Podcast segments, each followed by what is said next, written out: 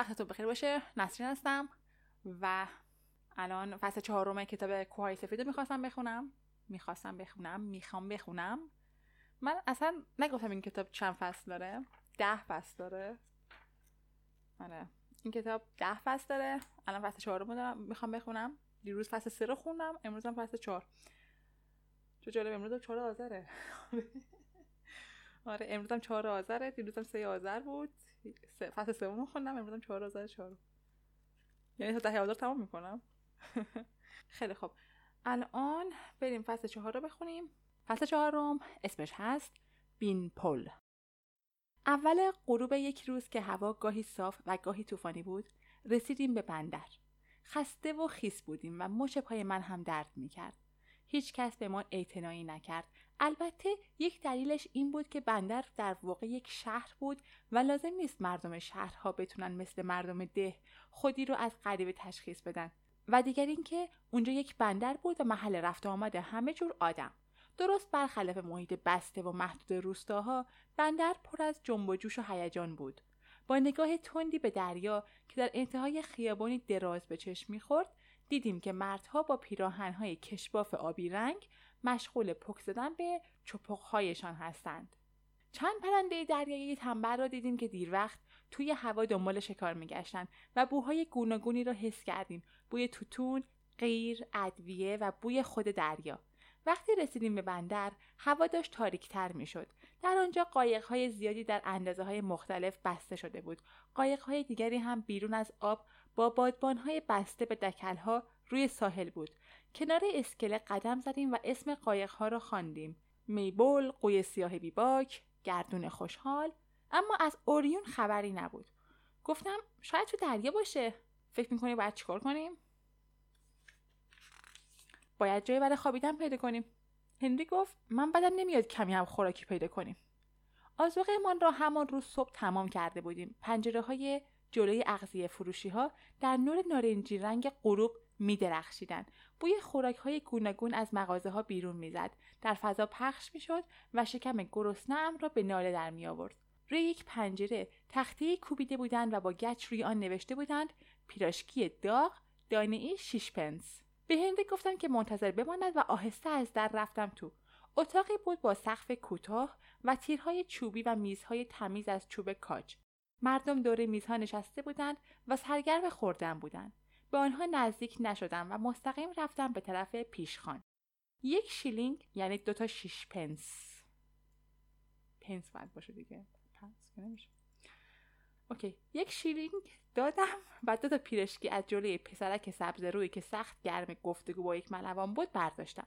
پیرشکی به دست برگشتم طرف در، اما دستی دراز شد و با فشاری خرد کننده بازویم را گرفت. به نظر می آمد باید مرد تنومندی باشد، اما وقتی روبروی من جای گرفت دیدم با اینکه خیلی پهن است، به خاطر پاهای کوتاهش فقط کمی از من بلندتره.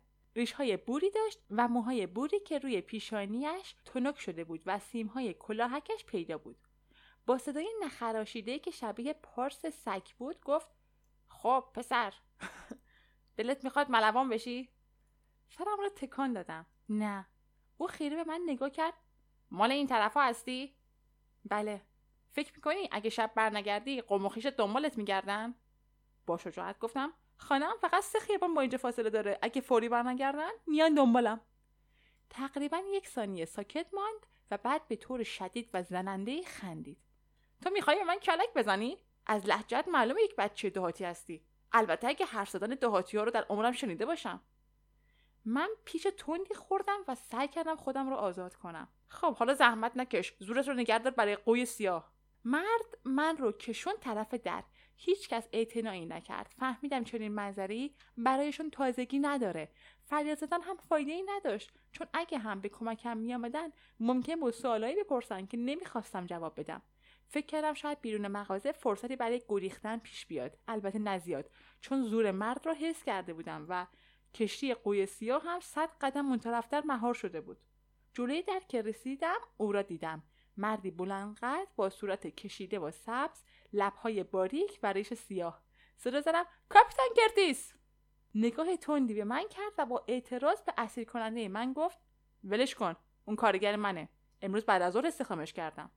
اول به نظر رسید مرد قصد دعوا داره، اما وقتی کاپیتان کرتیس یک قدم به طرفش برداشت، دستم را ول کرد و گفت باید توی کشتی نگهش داری، نه اینکه بگذاری دور شهر ول بگرده.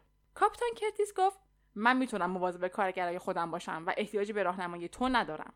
اوزی مان دیاس گفته بود که گذشتن از دریا آسان‌ترین قسمت سفره و راست گفته بود. اوریون جزء کشتی‌هایی بود که دور از بندر لنگر انداخته بود. نزدیک بود ما جا بمانیم چون با مد نیم شب حرکت می‌کرد. کاپیتان کرتیس ما را با قایق خودش برد.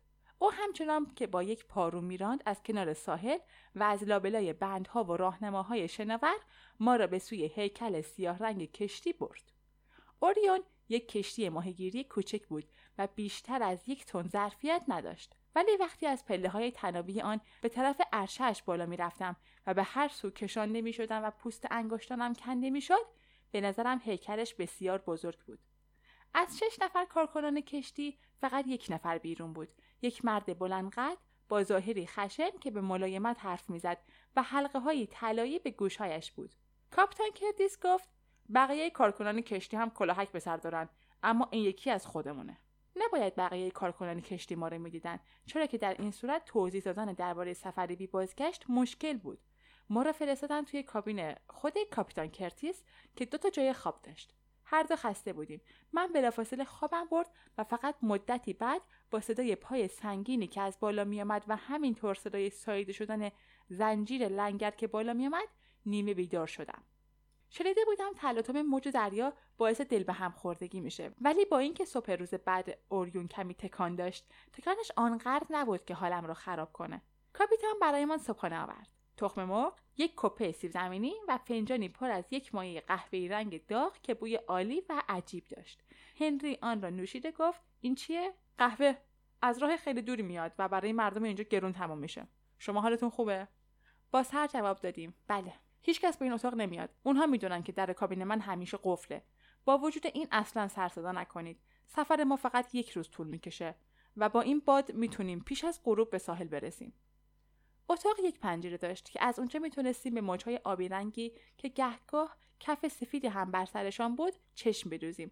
برای ما دو نفر که آبی پهن‌تر از استخر خانه اربابی ده ندیده بودیم، منظره عجیبی بود که ابتدا ما را مجذوب به خود کرد. بعد به آن عادت کردیم و بعد از اون خسته شدیم.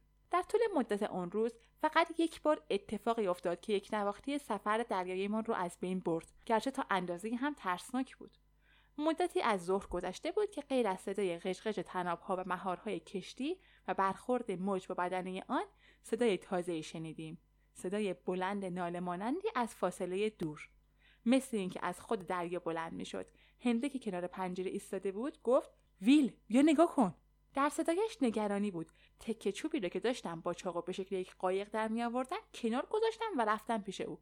دریا رنگ زنگاری داشت، آرام بود و فقط خطهای باریکی از نور خورشید در افق می درخشید، اما چیزی بین خطهای باریک نور می جنبید و لرزشی در آن روشنایی مختصر به وجود می آورد. بعد از نور خورشید گذشت و به رنگ آبی دریا رسید و شکلی پیدا کرد، یک سه‌پایه و به دنبالش سه‌پایه دوم و سوم، روی هم رفته شش تا سه‌پایه. با شگفتی گفتم مگه اونا میتونن روی آب راه برن؟ دارن به این طرف میان. سه‌پایه ها به تندی حرکت میکردن. دیدم پاهایشان مثل موقع حرکت کردن روی زمین تکان نمیخوره و بدون حرکت به حالت سه گوشه ثابت مونده. هر پایه یک موج بلند میکرد که ارتفاع آن به شش هفت متر میرسید. اونها تندتر از یک اسب که چهار نعل به تازه حرکت میکردن. جهت حرکتشون را به جانب ما حفظ کرده بودن و به نظر می اومد سرعتشون زیاد شده، زیرا موج‌ها از خط افق بالاتر می رفتن. دیدم هر یک از پایه‌ها روی آب سر می‌خورن و درست روبروی ما در جهت برخورد با اوریون بودن. اگر یکی از اونها به کشتی می‌خورد، اون را واژگون می‌کرد. اون وقت ما توی یک اتاق دربسته زیر عرشه کشتی چقدر امید نجات داشتیم. وقتی به فاصله بیست متری کشتی رسیدن، سه‌پایه جلویی چرخش تندی به طرف چپ و عقب کشتی کرد و بقیه هم به دنبالش. سر و صدای زیر و بم عظیمی مثل صدای وزش بادهای گوناگون شنیده شد. بعد اولین موج به کشتی خورد و کشتی مثل چوب پنبه روی آب بالا و پایین رفت. کف اتاق ما به طرف بالا کشیده شد و هر دویمون افتادیم. من محکم و با درد شدیدی به نرده‌های تخت خوردم. داشتم بلند می شدم که کشتی غلطید و من به طرف پنجره باز شده اتاق پرتاب شدم. آب دریا بالا آمد و به اتاق ریخت. موج هر دوی ما را خیس کرد. صدا زیادتر شد و سپایه ها از سمت دیگر دور کشتی چرخیدن و پیش از اون که پی کار خودشون برن سه یا چهار بار دیگه دور کشتی چرخیدن. البته من در حالتی نبودم که بتونم حساب دقیقش رو نگه دارم. بعد کاپیتان کرتیس به ما گفت که این روبرو شدن ها کاملا عادیه و اوریون پیش از این پنج شش دفعه چنین برخوردهایی داشته. هیچ کس هم نمیدونه چرا این کارا میکنن. شاید قصد شوخی دارن، اما اینجور شوخی ها ممکنه عاقبت شومی داشته باشه. چندین کشتی در نتیجه این کارشون غرق شده بودند. ما کاملا خیس بودیم و میلرزیدیم. فکر میکنم لرزیدنمون بیشتر مربوط به شکل سپایه ها بود تا کارهاشون. اونها به دریا هم مثل خشکی تسلط داشتن. اگه پیش از این در این باره فکر کرده بودم شاید برایم چندان مهم نبود، اما حالا چنین واقعیتی من را حسابی ناراحت کرده بود. هنری به کاپیتان گفت صدای اونا مثل صدای سپایه ها نبود.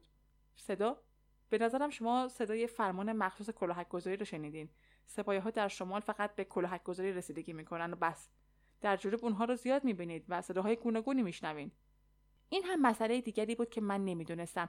من وجود اونها رو فقط مربوط به کلاهک‌گذاری میدونستم. همینو بس. آنچه اوزی مان دیاس درباره اینکه اونها مردم رو شکار میکنن، همینطور که مردم روباها رو گفته بود، در واقع تأثیر چندانی روی من نذاشته بود و ذهنم اون رو به عنوان یک خیال بافی رد کرده بود. ولی حالا دیگه اینطور نبود. هم غمگین شدم و هم به شدت ترسیدم. کاپیتان کرتیس به همان ترتیب که ما رو به کشتی آورده بود پیاده کرد. پیش از اینکه راه بیافتیم به ما مقداری آذوقه داد. کله‌پشتی‌ام را پرت کرد و یک کله‌پشتی هم به هنری داد. هنگام جدایی هم آخرین سفارش‌هایش را کرد. خودتان را پنهان نگه دارید، از تماس با مردم دوری کنید. یادتون باشه آنها به زبان‌های دیگری صحبت می‌کنن. شما زبانشون را نمی‌فهمید و اونها هم حرفای شما رو نمی‌فهمن. اگه شما رو بگیرن برای کلاهک‌گذاری تحویلتون میدن. نور چراغ به تارهای طلایی رنگ کدری که لابلای موهای سیاه سیبیل‌هایش بود میتابید. تا وقتی که آدم او را نمیشناخت صورتش خشن به نظر میآمد. پیش از این هم از این جور اتفاق‌ها افتاده. با پسرهایی که مثل خود شما به طرف کوههای سفید میرفتن یا پسرهایی که دست آدم‌هایی مثل اون ناخدای توی اغذیه فروشی بندر فرار میکردن چنین رفتاری داشتن. اونها به دست غریبه‌ها گرفتار شدن و در سرزمین غریب کلاهک به سرشون گذاشته شده. همه اونها به شکل بدی آواره شدن. شاید دلیلش این باشه که ماشین‌ها طوری درست شدن که به زبان خاص هر منطقه فکر می‌کنن و نفهمیدن زبان اونها فکر شما رو فلج می‌کنه. شاید هم آنها اونقدر به پرسش‌هاشون ادامه میدن تا اینکه جواب بگیرن یا شما رو خرد کنن. شما هم چون زبانشون رو نمی‌فهمین، مسلماً نمیتونین جوابشون رو بدین. به هر حال خودتون رو از مردم دور نگه دارین. از این شهر زود خارج بشین و بعد هم از شهرها و دهکده‌ها دوری کنین. او قایق را به کناره‌ای که جای تعمیر قایق‌ها بود رساند. آنجا دو یا سه قایق یک پهلو خوابیده بودند، اما اثری از زندگی دیده نمی‌شد. می‌توانستیم صداهایی را که از راه دور می‌آمد بشنویم، صدای کوبیدن چیزی و صدای دوردست یک آواز، اما در آن نزدیکی‌ها زیر نور مهتاب فقط هیکل قایق‌ها دیده می‌شد و دیوار کوتاه بندر. در آن طرف دیوار و قدری دورتر بام‌های خانه‌های شهر قابل تشخیص بود. شهر ناشناسی بود در سرزمینی ناشناس که نمیتونستیم و نمیبایست با مردمش حرف بزنیم. ته قایق به سنگریزه های ساحل خورد. کاپیتان گفت بدوین برید، وقت به همراهتون. در سکوت شب سنگریزه ها زیر پاهایمان صدای بلندی داشتن. ما ایستادیم و گوش سپردیم. هیچ چیز تکان نمیخورد. به پشت سر نگاه کردم و قایق را دیدم که در پشت قایقی بزرگ ناپدید شد. دیگر تنها بودیم. به هنری اشاره کردم و به سوی جاده ساحلی حرکت کردیم. کاپیتان کرتیس گفته بود که یک راه به طرف جلو می رود و به چپ میپیچد و صد قدم دورتر در طرف راست جاده‌ای است که اگر در آن پیش برویم به بیرون شهر می رسیم. پانزده دقیقه راه بود و بعد از آن می توانستیم دست کم برای مدت کوتاهی دست از پاییدن دور و برمان برداریم. تمام ماجرا ظاهراً بیشتر از پانزده دقیقه هم طول نکشید. جاده‌ای از کنار خط ساحلی میگذشت که در آخر آن یک ردیف خانه بود، بلندتر و باریکتر از خانه‌های بندر. همچنان که هنری و من در امتداد خط ساحلی به آن طرف می‌رفتیم، از طرف مقابل دری باز شد و مردی بیرون آمد.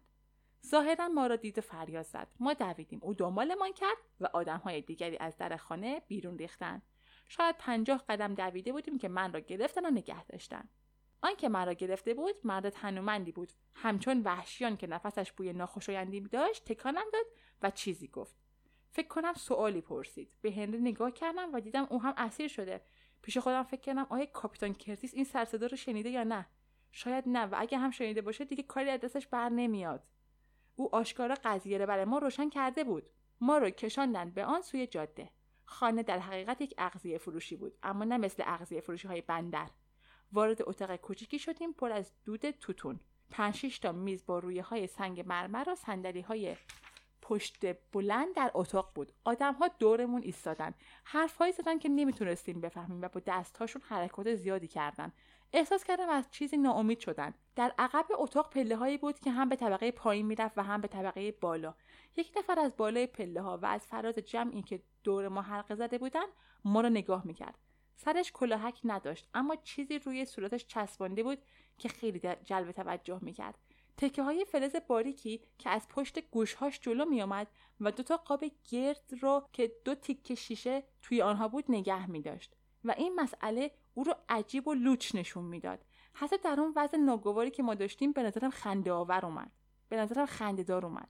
او آنقدر غیر عادی به نظر می رسید که به آسانی می شد حد زد یک آواره است. گرچه این موضوع غیر ممکن بود، زیرا او هنوز کلاهکی بر سر نداشت. از فکرم گذشت که ظاهر پیرش به دلیل ابزاری است که به صورت دارد. در پشت اون ابزار صورتش جوان بود. خیلی بلندتر از من بود، اما ممکن بود از من جوانتر هم باشه. فرصت زیادی برای بررسی نداشتم. بعد از چند دقیقه که مردها به زبان عجیب خودشون با ما سر کله زدن، ظاهرا به این نتیجه رسیدن. شانه‌هایشان را بالا انداختن، دست‌هایشان را تکان دادن و ما را هل دادن به طرف پله‌ها. ما را بردن پایین و از دری که در اون ته بود هلمون دادن تو. من پخش زمین شدم و شنیدم کلیدی در قفل چرخید. تقریبا مدت نیم ساعت صدای حرکت و زمزمه های آدم ها رو در بالای سرمون میشنیدیم. بعد صدای پاهایشون رو شنیدیم و از میان نرده های عمودی پنجره‌ای که بالای دیوار بود پاهایشون رو دیدیم که در نور مهتاب حرکت میکردند. هیچ کس پایین نیامد. صدای بسته شدن چفت هایی رو شنیدم و صدای پای آخرین کسی را که حتما صاحب مغازه بود. بعد از اون دیگر هیچ صدایی نبود، مگر صدای خرت و خرت خراشیدن چیزی با ناخن که شاید کار یک موش صحرایی بود. چیزی که خیلی امکان داشت این بود که ما را برای کلاهک‌گذاری نگه داشته باشند. با توجه به اینکه ممکن بود این حادثه خیلی زود اتفاق بیفته و حتی شاید روز بعد، دوباره ترس برم داشت. گویی برای اولین بار بود که یک زندگی پر از دیوانگی و تنهایی را پیش خودم مجسم می‌کردم.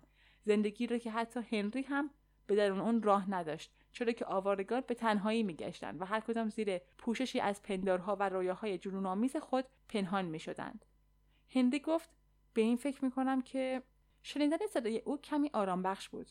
گفتم: چی؟ پنجره. اگه من تو رو روی پا بلند کنم؟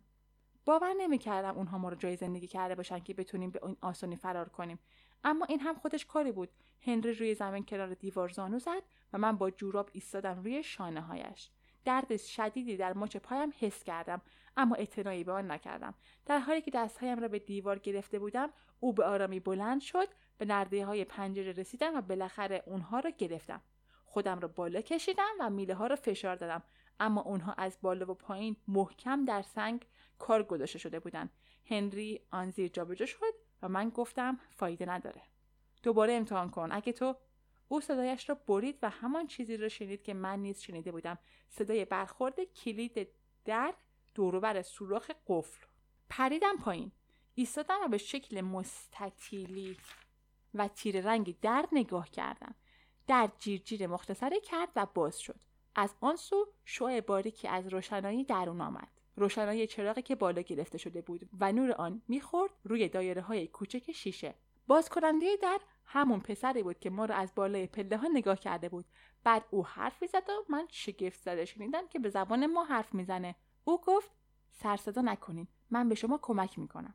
ما به آرامی در حالی که تخته‌های کهنه زیر پایمان صدا میکرد دنبال او از پله‌ها بالا رفتیم و رفتیم به آن سوی مغازه.